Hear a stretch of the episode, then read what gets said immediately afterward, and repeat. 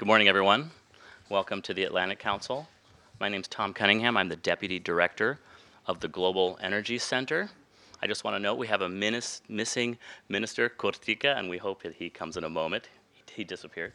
Um, so, Deputy Director of the Global Energy Center, I want to welcome you especially. This is our first event in Washington after our very successful Global Energy Forum in Abu Dhabi earlier in January.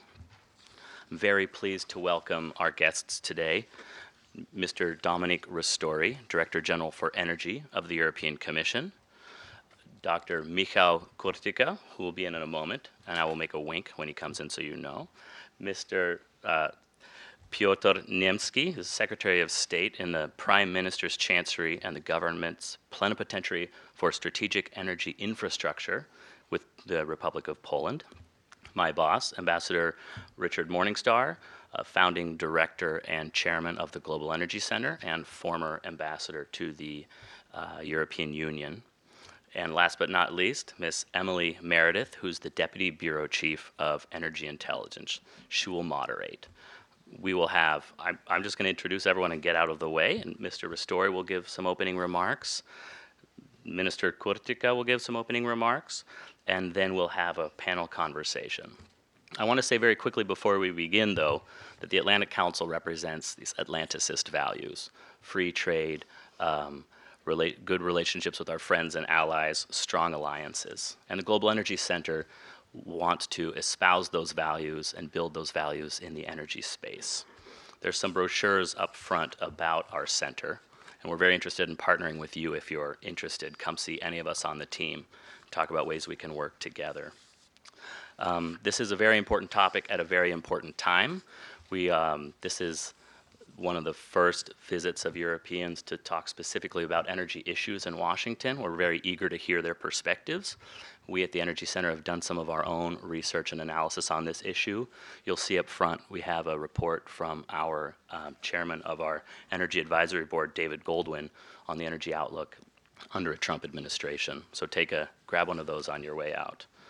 I also want, also want to say that uh, today is important in the context of our Wroclaw Global Forum and the Three Seas Initiative promoted by Poland and supported by the European Commission. Thank you that has its roots in a 2014 report called Completing Europe from the North South Corridor to Energy, Transportation, and Telecommunications Union. Polish President Andrzej Duda and Croatian President Kolinda Grabar Kitarovic in 2016 in Dubrovnik led discussions on a rechristened Three Seas initiative. In that declaration concluding that meeting, the participants agreed to reconvene with our annual Wroclaw Global Forum, which will be held in July 6th and 7th. This Three Seas summit will convene presidents, ministers, and business leaders from 12 European Union member states, as well as representatives from the United States. There are also plans to include high level officials from Ukraine, Georgia, Moldova, and Turkey. That's it from me. Now, please welcome to the stage Dominique Ristori, Director General for Energy with the European Commission.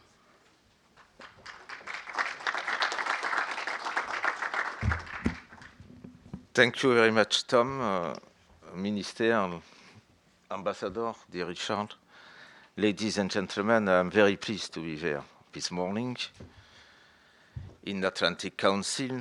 Last time in Washington, it was just after the end of the EU-US Transatlantic Energy Council.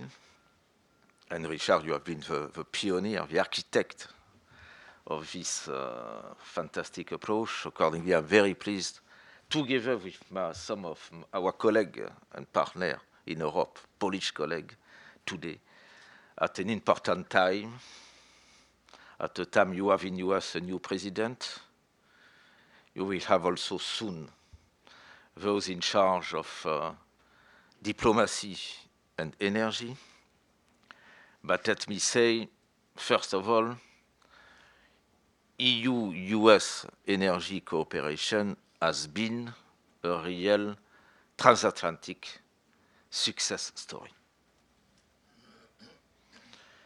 And this has been possible because, first of all, we share the same values and the same vision regarding open and competitive energy market. The same values and the same approach regarding non-politicized energy market. And this should remain one important point in the context of our bilateral relation and cooperation on energy. And I would like also to pay tribute to US to the support given to Europe regarding the implementation, full implementation of our EU acquis on energy, in particular the third energy package. But we had also in common the same vision regarding energy security. And uh, we had a lot to do in the recent past, particularly oriented to diversification, diversification of suppliers, and diversification of route, in particular in some area where we have some member states more vulnerable or only dependent to one dominant supplier. And as you know, and my Polish colleague can uh, or will confirm that, we made and we are making a lot of progress. For example, we signed uh, last year, in margin of an European Council, the uh, new gas interconnector between Poland and Lithuania. And uh, we will do the thing in order to consolidate that.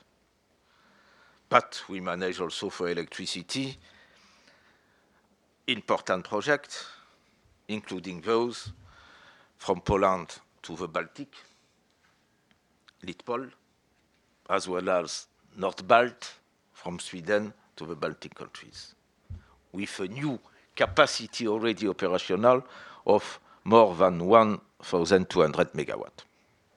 And I could also add many other projects already signed or in progress from, for example, uh, Finland and Estonia, the Baltic interconnector, but also many others in the context of Central and Southeast Europe. And uh, this will remain and should remain an important priority because, as you know, missing key interconnection are representing an obstacle to competitive market and to energy independence. But we had also in common the capacity to act together into the direction of clean energy. Clean and at the same time competitive.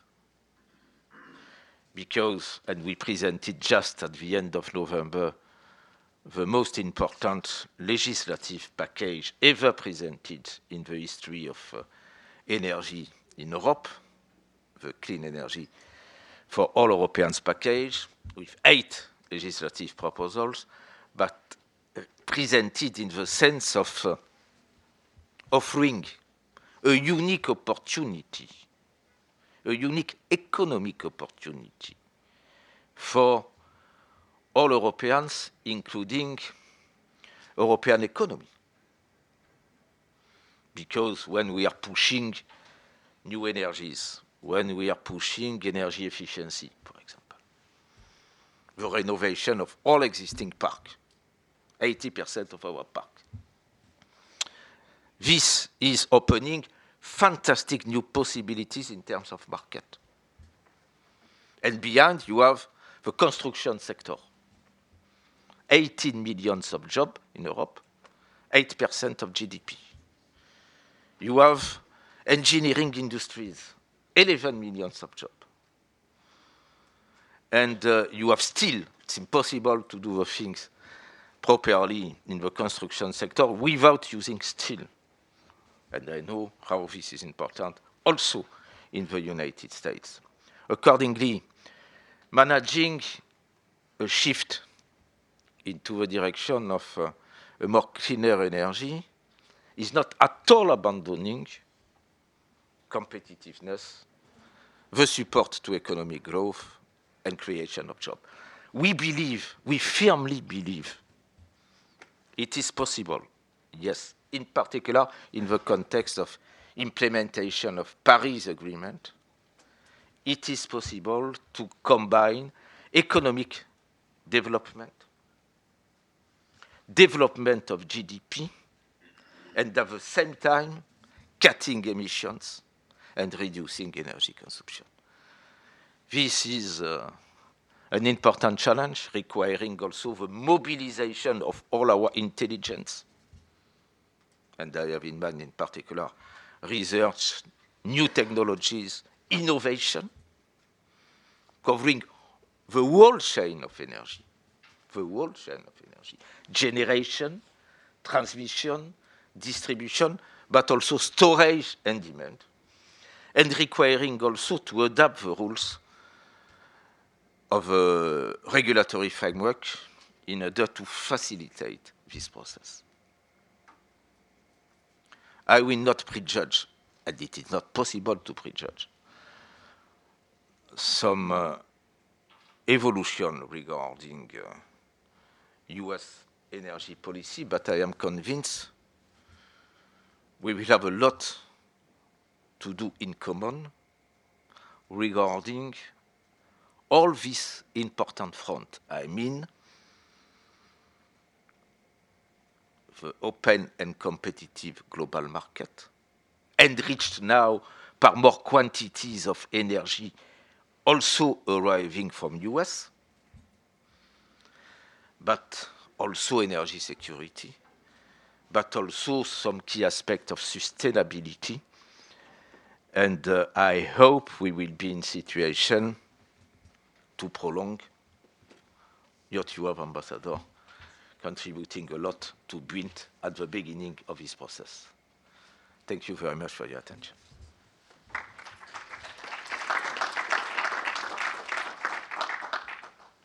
Thank you. Now, Minister Naimski, the floor is yours.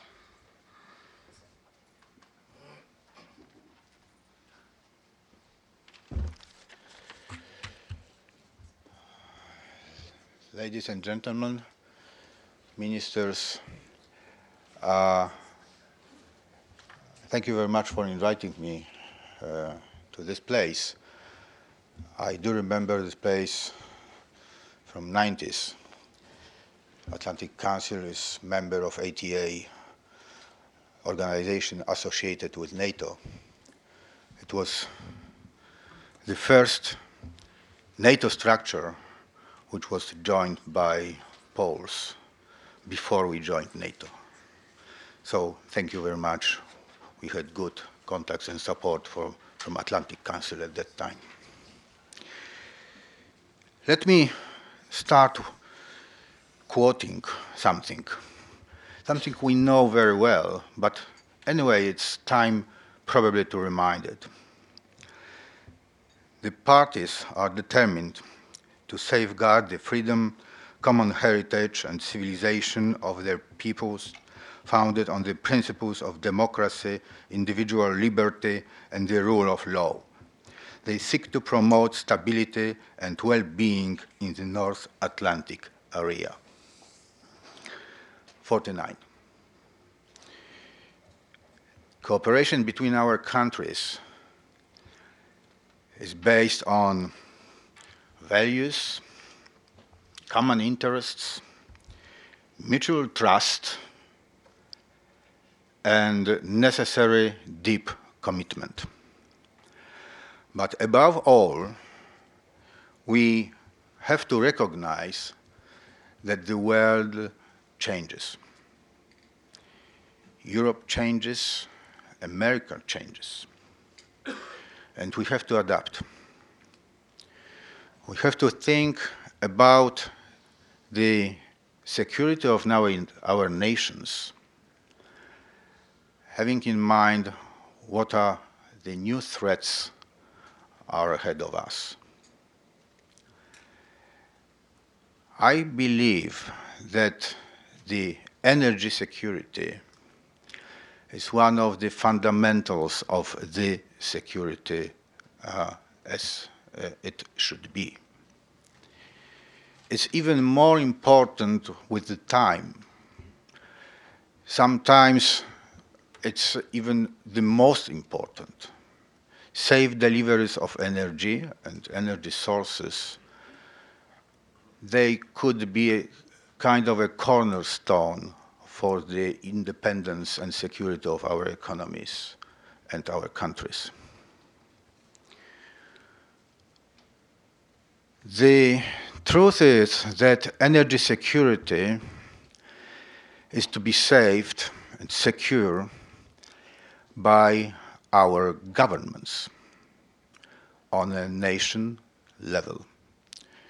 So the American government and our European governments, as we have them, you know, 28, they are responsible it means that they have, must have tools for that. And uh, there is no international organization yet which uh, could replace our government in such a responsibility. If it is so, it's necessary to have cooperation between our countries on the governmental level, intergovernmental level. This is what is needed. And probably the uh, experiences we've got from NATO history is something which could be basis for future cooperation in energy probably we could, in a sense, expand NATO beyond military dimension to energy dimension. I believe it's worth to think about it. I believe that we can stay on the principle that our nations, every one of them, are first America is first, and France is first, and Poland is first, first for our citizens. But we have to cooperate. And probably such a meeting like this one today, when the American government is in the transition and the European Union is in crisis, probably it's good to start to talk about this kind of new cooperation. Thank you very much.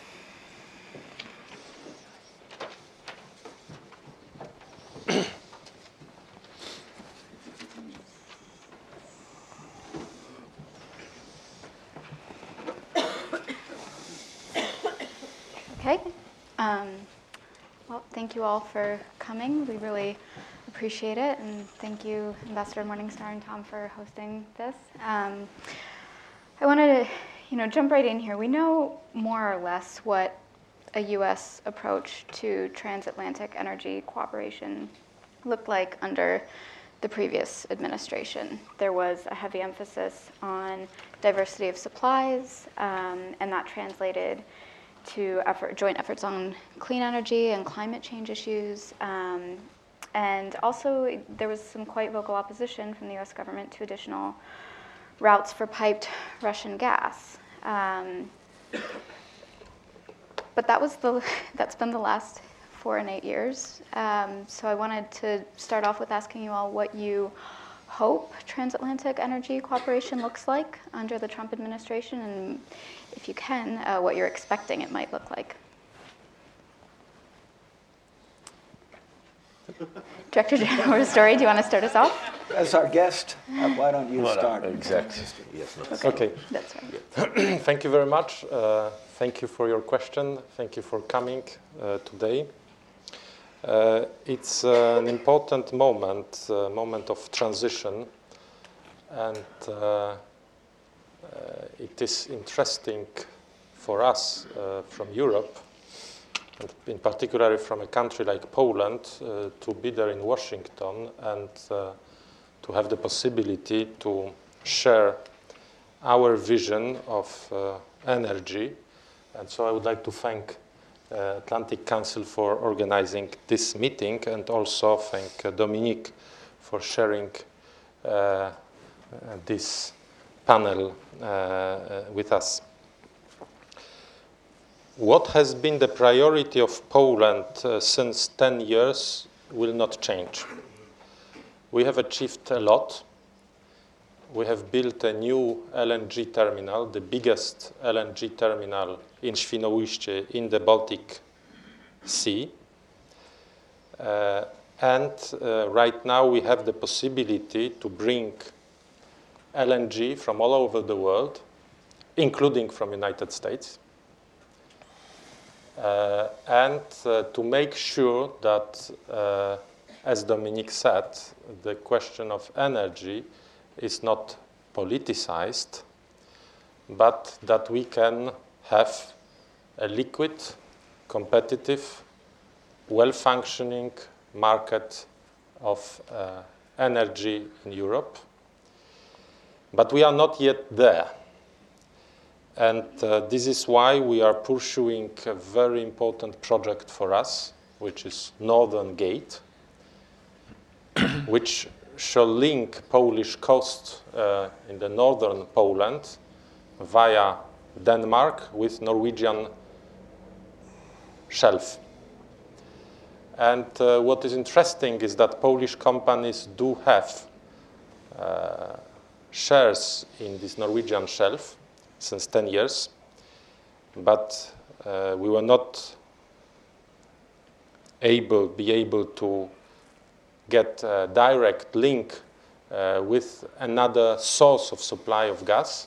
And with the Northern Gate, we will complete uh, complete picture in terms of diversification of supply of gas to Central Europe, because that concerns not only Poland, but also uh, Central uh, European countries.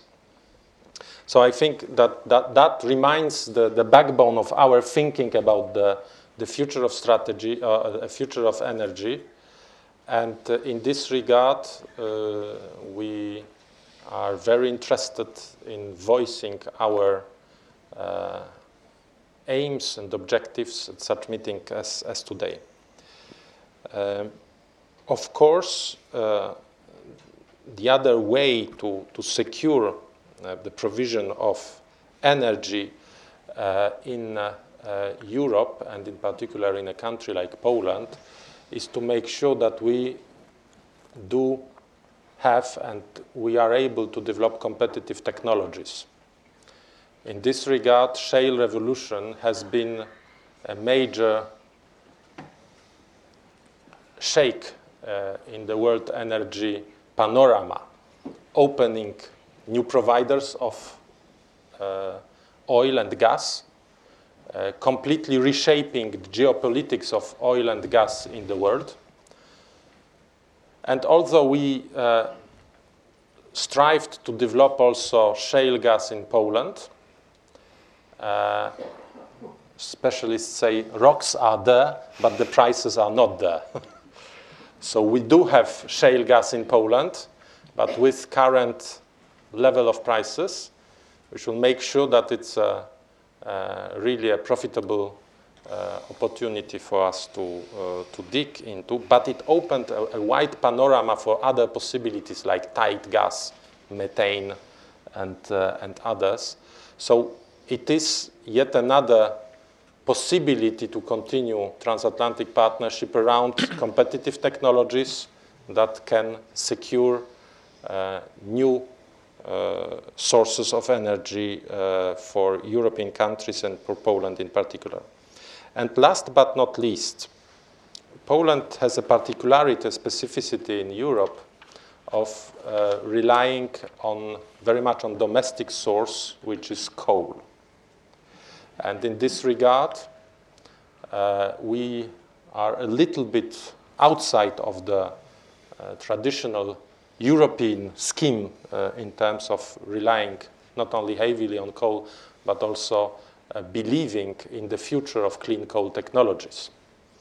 And in this regard, we would be very happy to uh, continue building links with our American colleagues and finding ways in which these technologies, these new technologies, could be brought forward. Last but not least, it's certainly the question of nuclear and uh, whether or not uh, what would be the attitude of the new administration towards new nuclear builds, in particular small reactors.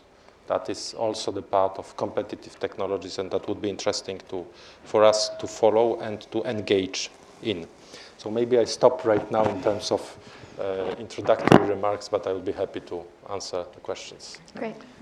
Sounds like a heavy emphasis on technology from your side. So, sure. yep. Thank you. Uh, and uh, it, it's really it's an honor for me to be part of such a terrific panel. Uh, it, it, really is. Uh, just on, with my Atlantic Council hat on, let me welcome a couple of more people here. Ambassador Wilczek uh, from Poland, uh, Ambassador Ambassador I always just say Rika because her last name is so hard. Ambassador Semikhanyi, is that close? Uh, uh, from Hungary, who has a, a tremendous uh, energy background, uh, uh, which uh, is important, I know, to your role here in Washington. I don't know if we have any more present ambassadors here, if there uh, we do have former ambassador, uh, uh, my close friend, Ambassador Andras Simonyi, who was the Hungarian ambassador to the U.S. and now is at SAIS, and which, um, and I'll make the general point first that whatever the new administration's policy is with respect to energy, uh, it's going to be even more important, I think, for organizations like the Atlantic Council, like uh, the Center for Transatlantic Studies, that, uh, uh, where Andras is managing director, uh, and people outside of the government to keep talking, keep thinking, keep making recommendations, and not to let these issues uh, fall off the table. Let me make a, a few um, a few more, maybe more general comments. Uh, it's great again to be with Dominique, who we were there at the creation for the US EU Energy Council or EU US Energy Council. Depends if you're American, you say the US EU, and if you're European, you say EU US. But in any event, uh, and I think that we need to urge, and I hope that the new Secretary of State, given his energy background, will see that it's important to continue uh, the work of the Energy Council. And there's a lot of work that can be done that, as you point out, uh, uh that will be in the interest of both, uh, of both Europe uh, and the United States. Uh, you were involved at the beginning, Dominique, on the research and technology side when you were the DG there. There's still a tremendous amount of work that can be done on research and technology. I might say, including things like carbon uh, sequestration, uh, that uh, you know coal is a fact of life uh, in a place like Poland, and if there is really a technology that works, we would be foolhardy not to not to push it maybe new nuclear technologies, a lot of other things that can relate to climate change. There's a lot that can be done with respect, as you said, also with respect to innovation, with respect to jobs, with respect to competitiveness, all of which should be of interest uh, to this new administration. Uh, one of the issues that can, can, does continue to come up would be, you know, what effect will a change in our relationship uh, with Russia have uh, on European on European energy security. And we'll see if there is a change.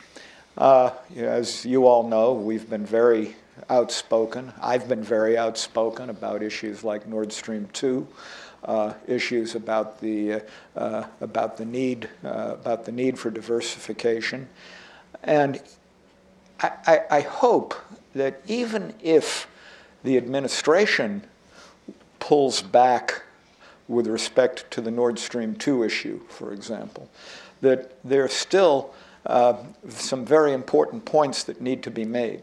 The issue doesn't necessarily need to be anti Nord Stream 2, but it would certainly be in our interest that in the United States as well as in Europe, that there be pro diversification.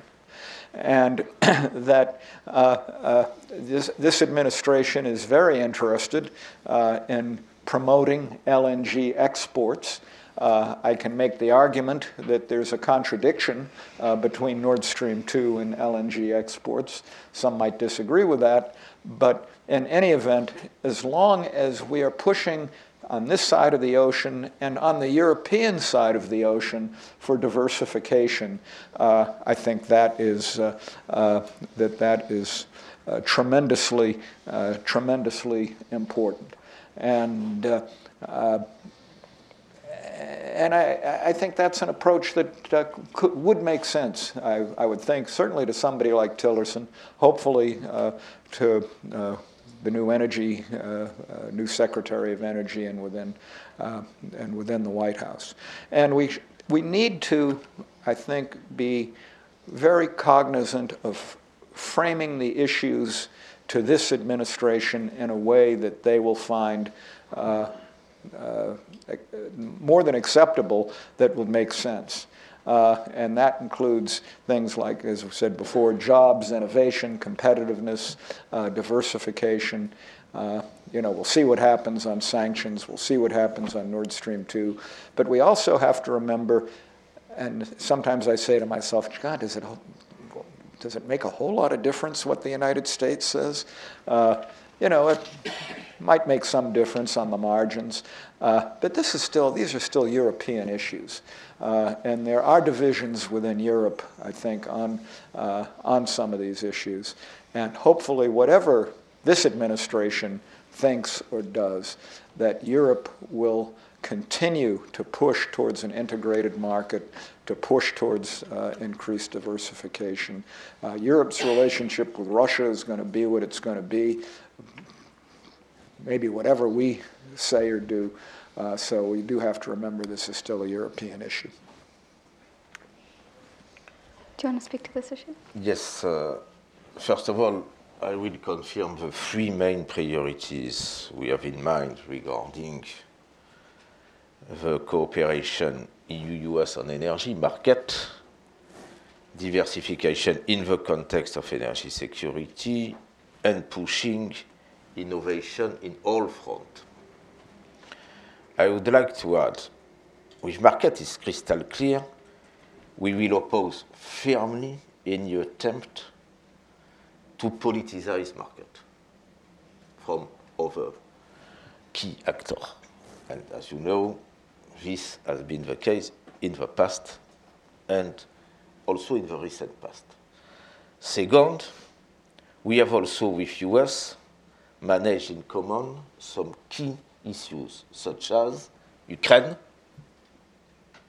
We have supported our partner from the beginning in order to reduce Ukrainian dependence on energy. In particular, in two years, it has been possible to organize reverse flow from Slovakia, from Hungary, from Poland to Ukraine. Since one year now, Ukraine has not imported any gas from Russia. And Ukraine has also reduced dramatically its energy consumption. Donc we would like to prolong this approach, and uh, we have largely insisted on that at the occasion of a recent summit with Ukraine at the end of November in Brussels in the presence of President Poroshenko. Second, we have also managed with US the important uh, agreement with Iran, as you know. And uh, this agreement is based mainly on guarantees and on verification.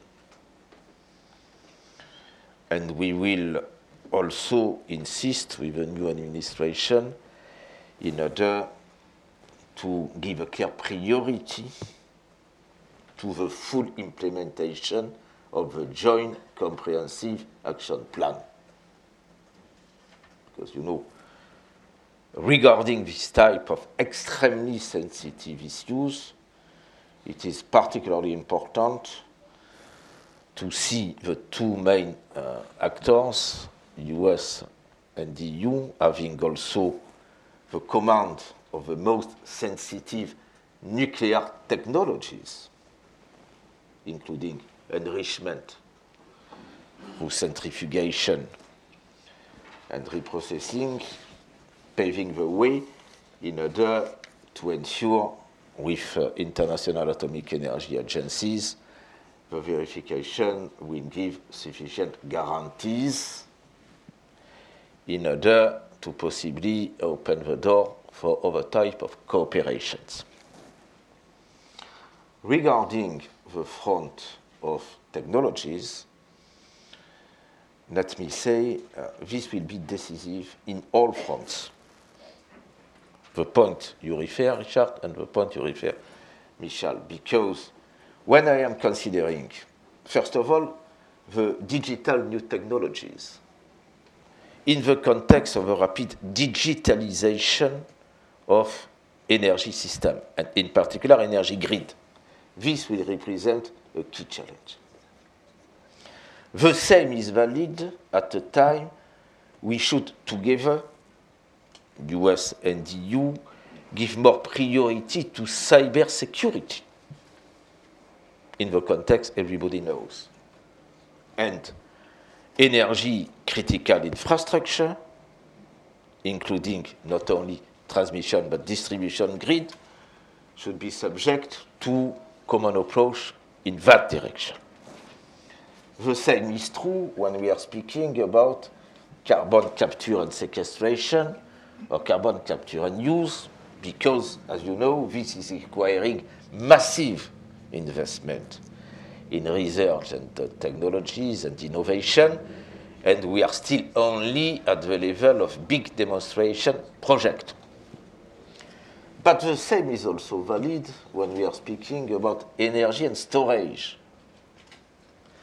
Electricity sector, let me say, will become more and more strategic. Why? Because you see, even when the energy demand will decrease, electricity demand will increase, requiring not only an adequate regulatory framework, and we have just proposed that in, at the end of November, for not only incorporating more flexibility in the system, but also more security. But at the same time, we are opening new market. The new market coming from digital market, but also the new market coming from electromobility. And electromobility, interoperability between electric vehicles and smart grid will become fundamental, as well as the same is valid when we are speaking about smart home. We are just before a real energy revolution. In the same model, we had this revolution for telecom. I mean, I mean with a, small uh, industrial device, it will be possible to have a full command of the world energy consumption. And this will require investment and innovation in order to have to finish with the, most performant equipment. And this is a challenge for US industry as it is a challenge for European industry. And this is valid anytime we are speaking about generation, transmission, distribution of demand. Because you know, we have also new energies. We would like not only to import some industrial equipment necessary for photovoltaic solar energy. The same is valid also when you're speaking about turbine.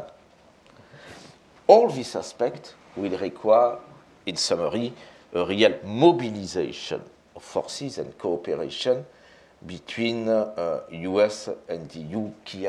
You have in US a lot of very performant lab combining public and private research and intelligence. We have also some, and uh, uh, this should remain or should become also one of the top priorities in the following months and years. I'm hearing a lot on technology and investment uh, cooperation. Um, I want to move to something specific that Ambassador Morningstar brought up, um, which is, you know, we've we've there's some signals from the Trump administration that there could be a shift in the U.S. approach to Russia, and so I wanted to talk about, you know, if the U.S. were to scale back the degree to which it has protested against things like Nord Stream 2 um, and other pipeline projects into Europe. What do you expect the effects of that scaling back to be? Um, do you think we would see, you know, perhaps a more active role from Poland, similar to what we've seen the, from the last year? Um, I don't know if you want to take that first. Well, from my perspective, it's too early to comment. I'm not uh, uh, inside Washington, so uh, what I can voice is only uh, uh, our uh, our interests from Warsaw. Certainly, as you mentioned, Nord Stream 2 is not, in our opinion, a pipe which adds to European security it's not a commercial project. Uh, it is a project which uh, can, has, can have disastrous effects on the Central European markets and on the security of supply uh, for countries like Ukraine. And when we talk about uh, security uh, of supply, we cannot ignore that it's part also of the security in short, and that our efforts in terms of uh, stopping Nord Stream 2 are related with these security concerns that we have. Uh, and uh, what I can see uh, is that uh, right now we have in Poland uh, European, uh, American troops coming. And so I consider this as part of an overall strategy aimed at increasing security in this part of the world. And uh, I would be happy uh, commenting from Warsaw and not being part of Washington uh, uh, discussion, which is outside of my uh, of my reach, I would be happy if we could think of, of the future of security and security of supply together with our American partners.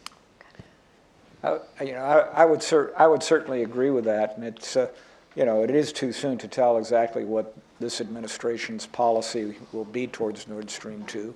Uh, if if I if I were in Las Vegas and I had to bet, I'd sort of bet that it would become sort of neutral. Uh, that you, you, you probably, you may not hear that much from the U.S. administration about Nord Stream 2 like you have in the past.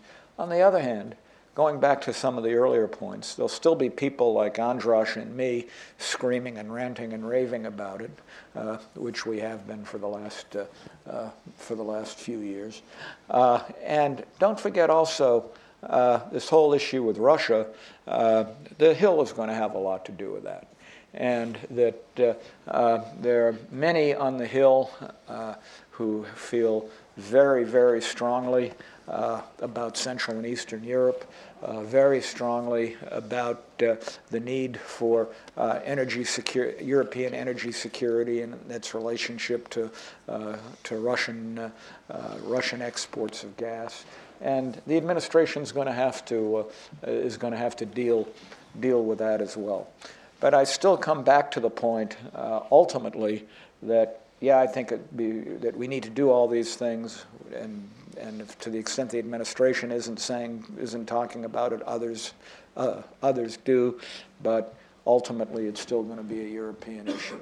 And there are divisions within Europe, uh, and if the Central and Eastern European countries continue to feel strongly about it, they need to make their views known within Europe, and uh, uh, that's what's going to determine this issue more than, you know, uh, more certainly more than the United States. Sometimes I think we think we have, you know, more of an influence than we really do.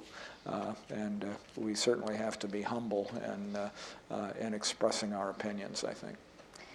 Director General Ristori, how do you balance those divisions within Europe when formulating a policy on something like that, particularly with global sort of landscape changing? You know, uh, regarding all these aspects, it is important to base our judgment on fact and, and decision and position. When I am considering the rapid progress made in the front of energy security and security of supply for gas in Europe, because we have presented an important package aiming at increasing solidarity and uh, finishing with a common position on all these issues. I am comforted on our capacity to react and to react based on only one voice and one position. Uh, let me give uh, one example. We presented in particular the proposal dedicated to intergovernmental agreement. I mean, agreement prepared by any member states with third countries on energy issues. The fact that we have been in situation, and I would like to take the opportunity to thank also our uh, Polish colleague and Polish government.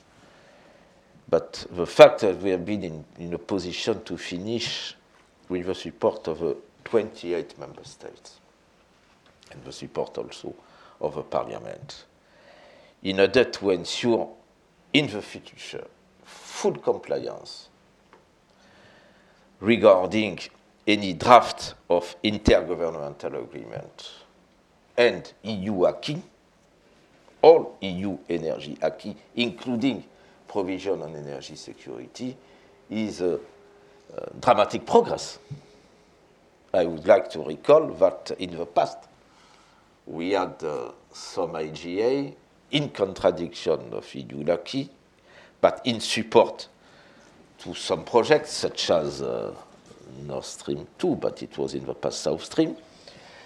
And uh, uh, the evolution of uh, EU legislation into the direction of a reinforcement of the ex ante assessment will allow to be even more productive regarding uh, the evolution of European energy policy.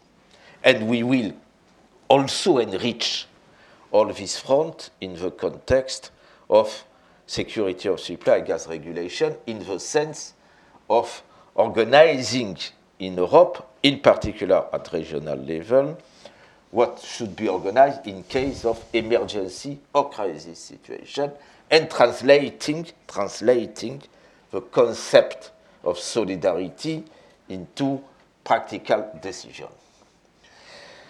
You see, we are presently one of the most active sectors in the context of new legislative proposals. And, but it is not only uh, to add additional legislation, it is to reinforce the capacity of Europe to act at global level, at regional level, and united.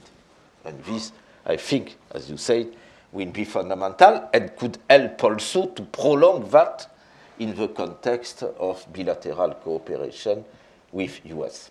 Okay. Can I just to follow up on that, which I, I, I, agree. You know, one of the things that you talk about regulations and so forth, European law is tremendously important in all of this.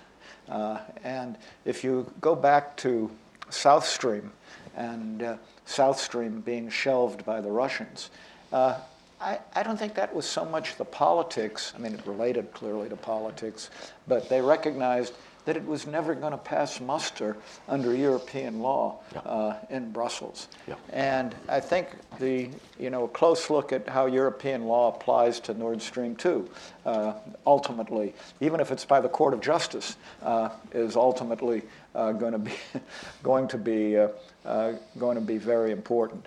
And that if in fact the EU like it did with respect to Nord Stream. And the Commission, and I know you feel this way, is very strong in enforcing its regulatory scheme, forcing all participants in the European market, including Gazprom, to act according to its rules, and at the same time, uh, implementing a real pro diversification policy. That's what's going to be the determinant in the end. It's not going to be whether, you know, we're screaming or ranting about Nord Stream 2. It's going to be what you all do and in, in those areas. Absolutely. Um, I want to, I've got a couple more if we don't have questions from the audience, but I'd like to give people in the audience a chance to ask some questions. Um, so, yep, we want to start right here. Do we have Somebody passing the microphones around? Where are them? Just be loud Yeah. Okay, and if you could just state your name and affiliation. I'm Jeff Lightfoot with Voilà, the voilà. Atlantic Council with Jones Group. And to the Deputy Minister, um, I wanted to ask you're about six months away from the Wrocław summit that Tom Cunningham mentioned, um, about six months away from Dubrovnik. So we're kind of at the midpoint. In the Dubrovnik summit, uh, David and I were both had the pleasure of being there. It's a very nice place to be in in August, and it was nice, but it wasn't clear to me that it really produced any tangible outcome. So you're about six months away. What needs to happen between now and then for Wrocław to be a success that produces something that shows that Three Seas North South Corridor is really real? Thank you very much. Uh, that's a good question. I was also there in Dubrovnik, and uh, we expect to have the continuation in Wrocław. So uh, this time it will be Poland who will host 3 Seas initiative uh, in Wrocław in the beginning of July.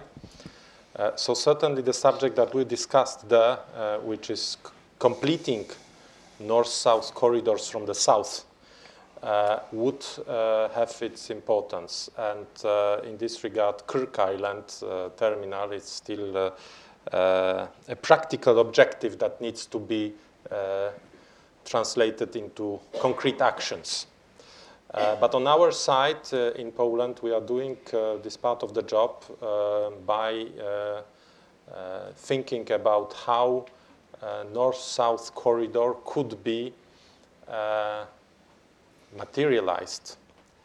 And in this regard, uh, we did an important step by submitting to our colleagues in the European Commission a proposition to develop Polish-Slovakia interconnector, which would, which would be part of this north-south corridor and which would help to uh, transport gas from Northern Gate and from terminal in Świnoujście to Slovakia, but then also to the south, to Hungary. And uh, also we have in mind uh, Ukraine as also being part of this bigger uh, security uh, network of pipes. So these are the things certainly that we, we are pursuing. We are making progress on them, and, uh, and we should uh, continue. Okay. Would you like to?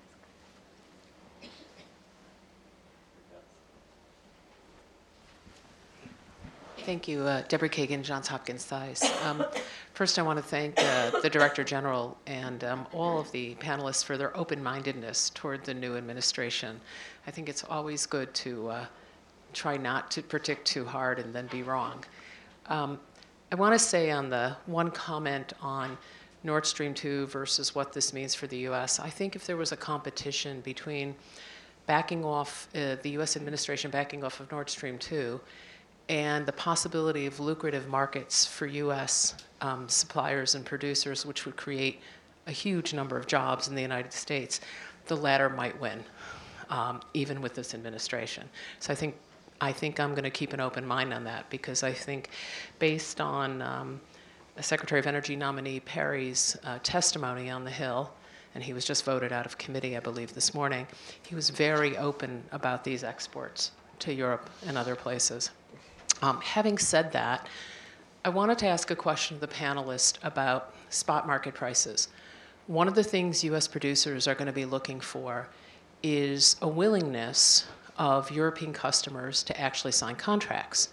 I think they know that the era of 10 year contracts may be over, um, but they're still looking for contracts, you know, in terms to finance and the shipping costs and everything else. And it's my view that some of our European colleagues have been lulled into a false sense of security by buying on the spot market, that they think those low prices are going to be infinite, that they're never going to end. And I think that might be mortgaging um, an energy security future, and I wanted to know your views on that. So, long-term contracts? or- Yes, I will say the following. First of all, you refer to the end of a ban regarding oil export, but also the start of some export of gas from US to Europe. And I would like to say this has been an important achievement resulting from the US EU cooperation on energy. This has not resulted at all to any other negotiation, in particular in the context of the TTIP. The fact that US and EU on energy, in connection also with Congress in the US, have been in situation to finish in at the end of uh, 2015 with the decision, this has been profitable for us and profitable for US also producers. Because, let me say clearly, we are a big import, we Europeans. Our gas market is representing more or less each year around 400 billion cubic metrics of gas. And uh, uh, our domestic production is declining in UK as well as in the Netherlands. Accordingly, any time we have global market with more quantities and global market becoming more competitive and liquid, these are good news for us. As uh, we explained, also, it was important in our situation to push LNG. We presented a new European LNG strategy just before the last uh, uh, G7 in Japan. Extremely important because, in our views, you know very well, what was important was to enrich or to add some additional energy infrastructure, floating terminal, interconnection, in an area in which we have still some member states vulnerable and dependent. Because the, panorama, the existing panorama, is characterized by many infrastructure in Western Europe, in France, in Spain, in UK, but less in Eastern Europe. And we are very pleased with the present development in Poland, in Lithuania, but also in Croatia, but also in Greece with Alexandroupolis terminal, etc., etc. And this will be part of our approach regarding diversification. Regarding our responsibility in the context of European policy, this is our work to facilitate this development and to identify key European new projects in terms of interconnection or in terms of new gas terminal. For the rest, it is of course up to the promoters of project to negotiate contract. But we will, uh, we will insist uh, vis-à-vis uh, also the new US administration to prolong the present uh, ongoing development regarding uh, this capacity to export gas because this is new, only one year, and for many of our member states, including or in particular also Poland, this is extremely important. But uh, we, at the level of European Commission, and we have an excellent bilateral cooperation on energy issues with Poland. Let me say that publicly. This uh, uh, will be tomorrow even more important than yesterday. U.S. LNG isn't just under competition from um, from Russian gas or other sources of gas. It's also facing competition from coal in Europe and from renewables. I mean, what do you think the chances are, or do you think there's a risk to the European market sort of passing U.S. gas developers by? I don't see it in a short run. Mm. Uh, but uh, uh, answering your question, I think two ingredients must meet together innovative technologies and competitive market. Uh, we have innovative technologies in US. I mean, shale revolution is, uh, is an abs absolute breakthrough. And uh, we had, uh, uh, we have been lucky or we have been intelligent uh, or anticipating the events by deciding in 2005 to build an LNG terminal in Poland. Anticipating that it might be uh, a lever for security of supply, but not imagining that it could be to that point uh, uh, opening a new era of, of energy supplies because LNG right now becomes just like oil. You can just transform it, tra transport it by ship, and then it's uh, so that, that, that's an in, interest, uh, extremely interesting development. Um, uh, innovative technologies has completely changed the, the, the, the America uh, is, uh, position in the energy world, but not only in the, in the energy world. We can think about what would be uh, the, the, the, position of, of United States regarding, uh, for example, OPEC, if what would be the impact of OPEC uh, if there were no shale revolution in, uh, in US. And then we are following very closely the prices, the spot prices of LNG. Uh, and here we come to the idea of competitive market. Competitive market means a market in which also you can have a comparable uh, frameworks uh, and one issue is our legal frameworks, but the other is that we are still having two different uh, sets of benchmarks. You have Henry Hub uh, in the US and you have TTF in, in Europe. If we want to uh, trade gas uh, in Europe and increase uh, the share of LNG from Euro American companies, I think the question mark would be to what extent uh, they should adapt also to the context of this big 400 billion cubic meter yep. uh, perspective market. Um, and uh, if the both ingredients are met together, I think it could be it could be really very interesting for both parties. Ambassador okay. Morningstar. Uh, yeah, a couple of points. First of all, just on the point on renewables and new technologies, all of that is going to relate ultimately energy efficiency.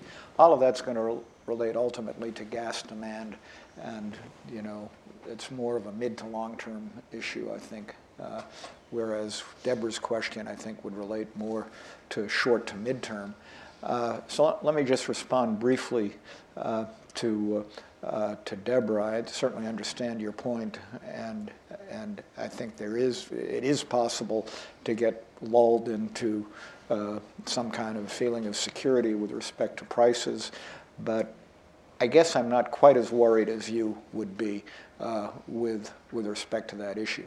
First of all, I would say that it's really important that European countries and companies not get involved in long-term contracts as best as, best as can, that can be done.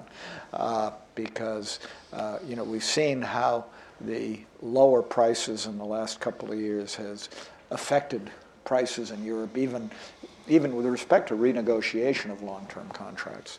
So uh, I, I, do think it's important, and I think they will be, long-term contracts will be uh, avoided, I hope, uh, as much as possible.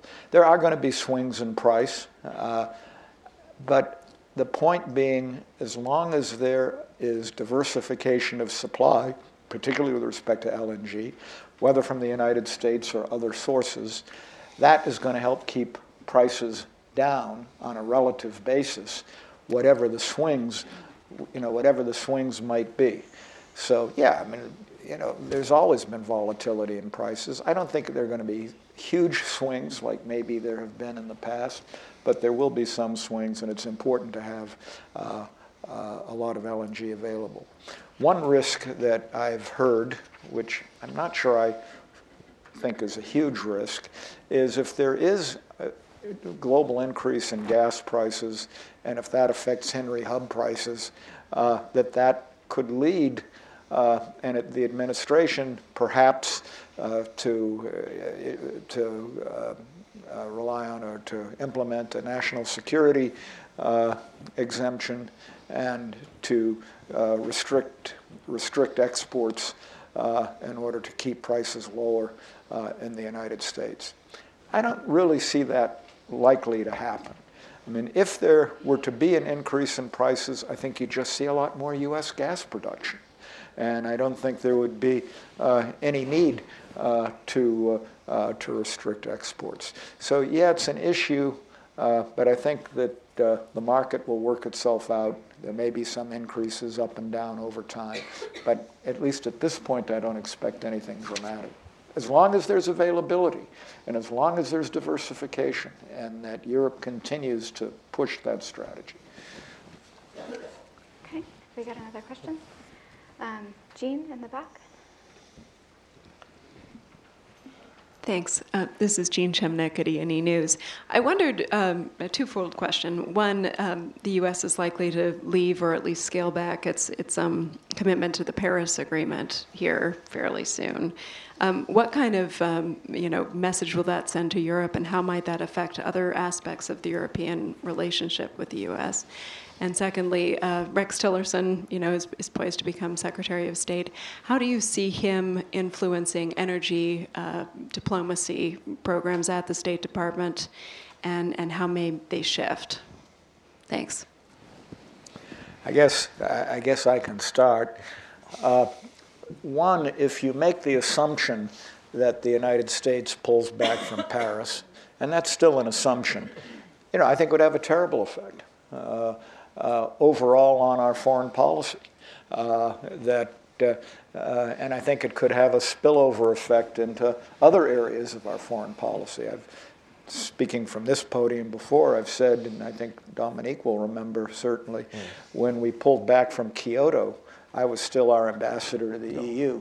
And that had a really serious effect, not just on Kyoto, but it had a serious effect on our dealings overall uh, with European, with the EU, with European countries, with cooperation uh, on, uh, on other issues.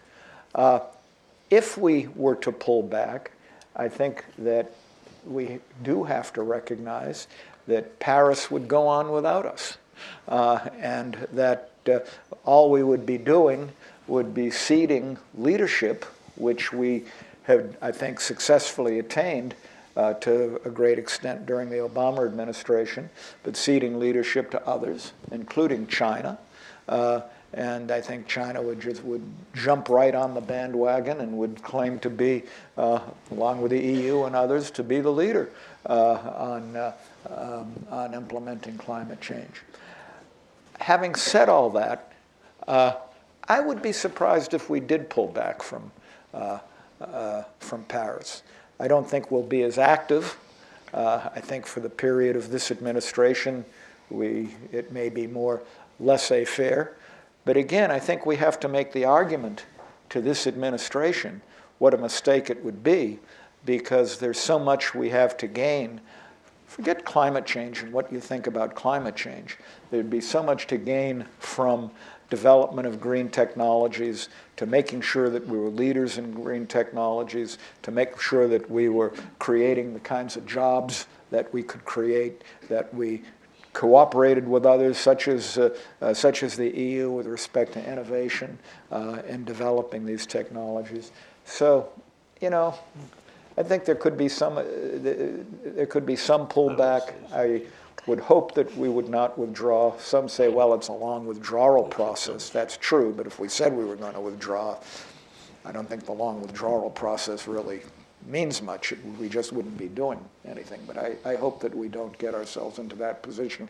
And I think that, you know, some of the, you know, a person like Tillerson has recognized climate change as being important. He's, uh, I think Exxon has actually supported carbon pricing uh, to an extent anyway. Uh, I, I, don't think he would. I don't think he would advocate uh, pulling back, and I would hope, given his energy background, that uh, the, the State Department would still be very active in the energy sector. I would find it hard to believe, for example, that he would eliminate the Energy Bureau that was set up, you know, during the past administration. Uh, you know, I've learned never to say never, but uh, I'm somewhat hopeful, with, uh, more hopeful with Tillerson than if it had been some of the other possible secretaries of state. Director General Ristori? Yes, uh, Emily, the Paris Agreement is an historical agreement, regrouping all countries in the world. And the uh, US has been uh, instrumental, has played an important role for the finalization of the agreement. At the same time, we are considering that as a real challenge for energy because, you know, in reality, the implementation of Paris is, first of all, an energy challenge. Why? Because more than two thirds of emissions are resulting from production and use of energy. Mm-hmm. Accordingly, presently, it's more important than ever to consider that as, as you said, Richard, a real economic opportunity. An economic opportunity in order to adapt energy policy in a way profitable, in fact, for US economy, for EU economy, and the rest of the world to say, and in a way profitable for American people and European people. And the challenge is, first of all, an economic challenge.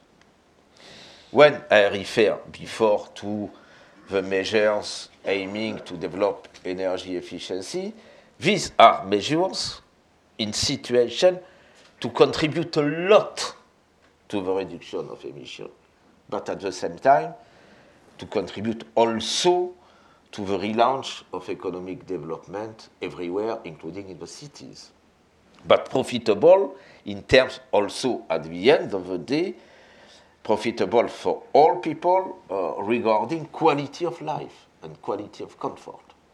This is the real presentation of things. And regarding your point uh, concerning Mr. Tillerson, uh, you know, one thing is to be the boss of uh, one of the most important energy company, ExxonMobil. Another point is to become the boss of US diplomacy. But I am completely confident uh, he will play completely the new role, incorporating all the points we discussed uh, this morning in Washington. And uh, regarding energy, because energy will have this decisive role, he will be well placed in order to see how to address the challenge. Let me just one yeah. add one point, and, and, you, mm-hmm. uh, and that is that as far as withdrawing from Paris, one of the biggest constituencies that we have here for not withdrawing from Paris is business.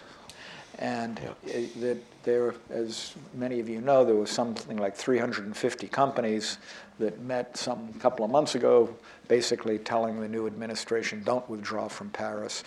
I don't even think that the international energy companies would like to see us withdraw from Paris. Because not only, when I talked about spillover effects uh, uh, in the foreign policy area, one of the things I found when we withdrew from Kyoto in uh, 2001, I had businesses coming to me when I was the ambassador saying, still the ambassador, they, the Bush administration kept me hidden there for eight months, uh, at least Colin Powell and Rich Armitage did. Uh, but the companies would, uh, you know, would uh, come to me and say, "How can, you know, how can the administration do this? It's making it difficult for us to operate uh, in various countries." Who are saying, "Why should we cooperate with you when your government is uh, doing this?" So I think that there is a very strong business constituency to stay with Paris, and I think that will have, I hope, uh, a serious political effect.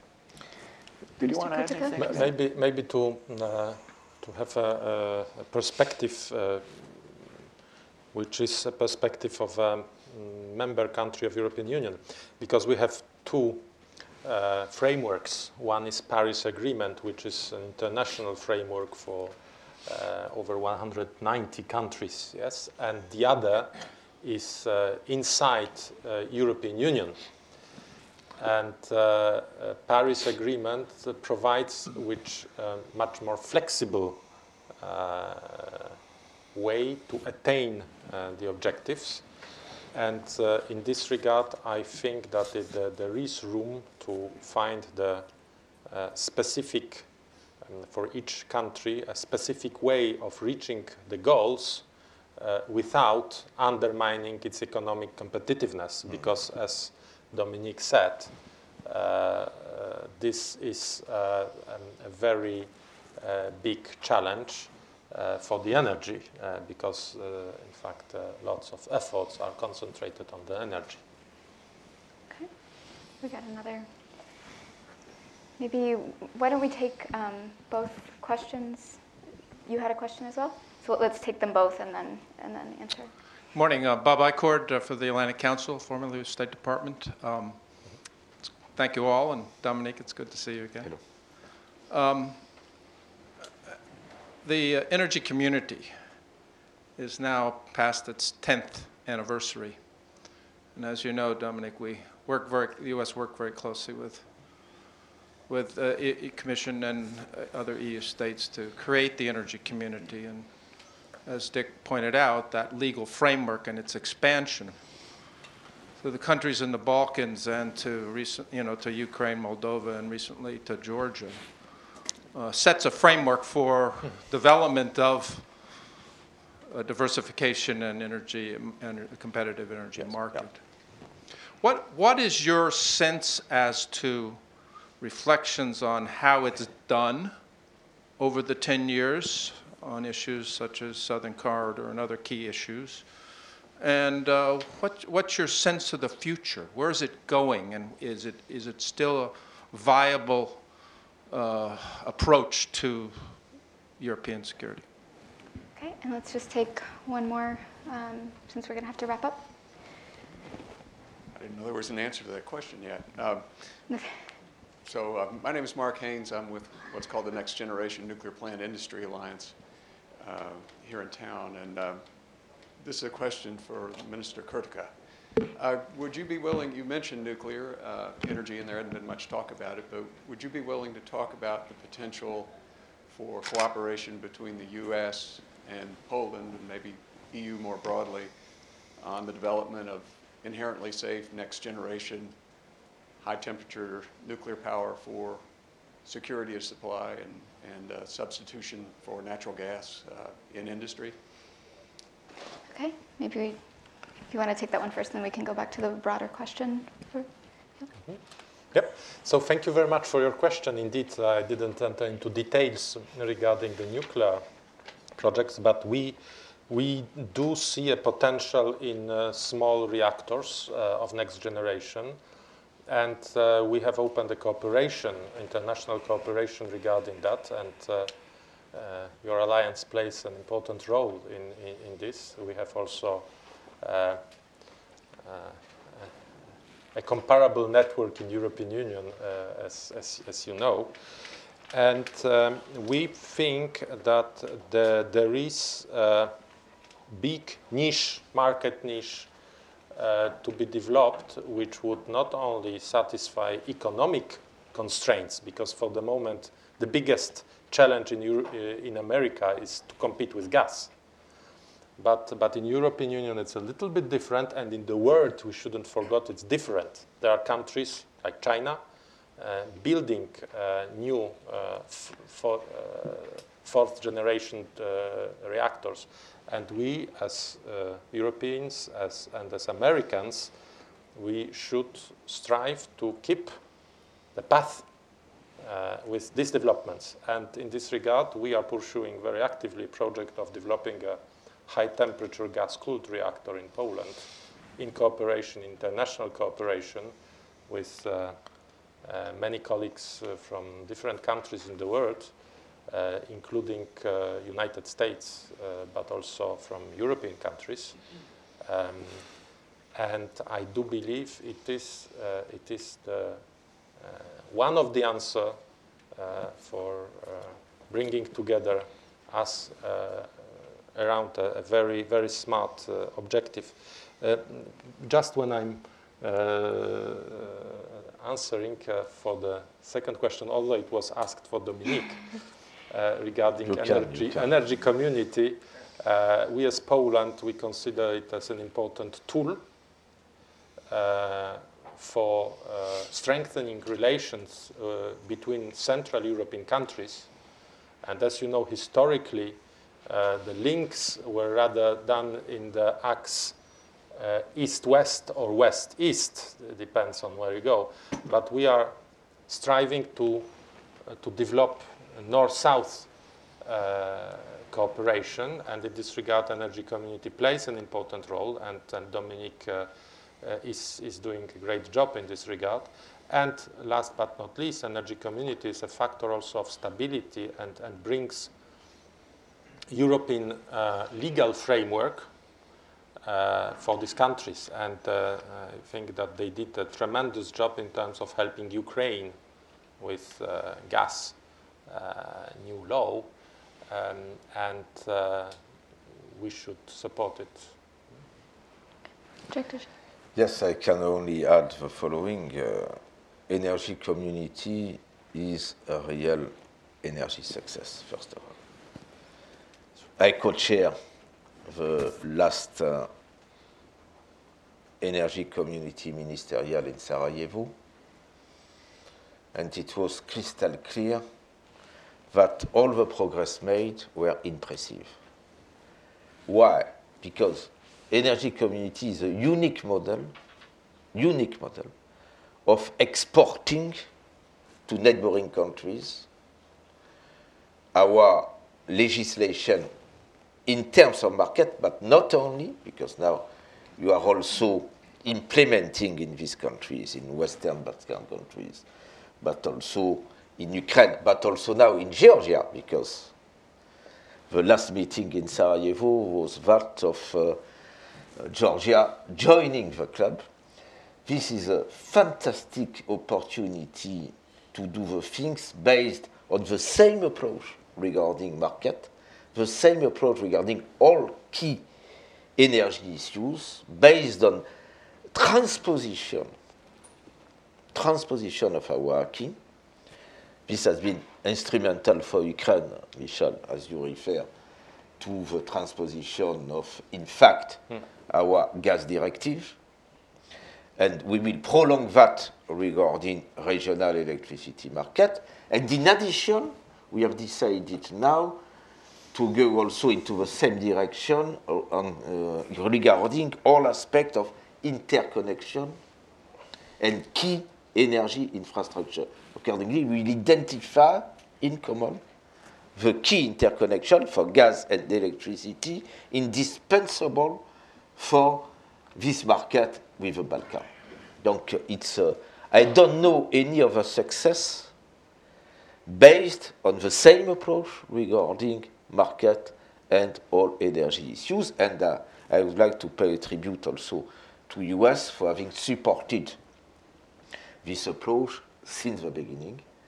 As you said, it's the 10th anniversary, but 10 is uh, it's, it's, still a, a, very young new organization, energy community, that's functioning very well with an active secretariat uh, installed in, uh, uh, in Vienna and in situation with our help to support all the effort of all this group of countries. Thank you very much for pointing this important component of our uh, energy action and initiative and diplomacy too. Okay, and I think with that, we're at our time. So um, thank you all very much for coming, and thank you all for taking the time out of your days and what I'm sure busy DC schedule. Thank you. Emily.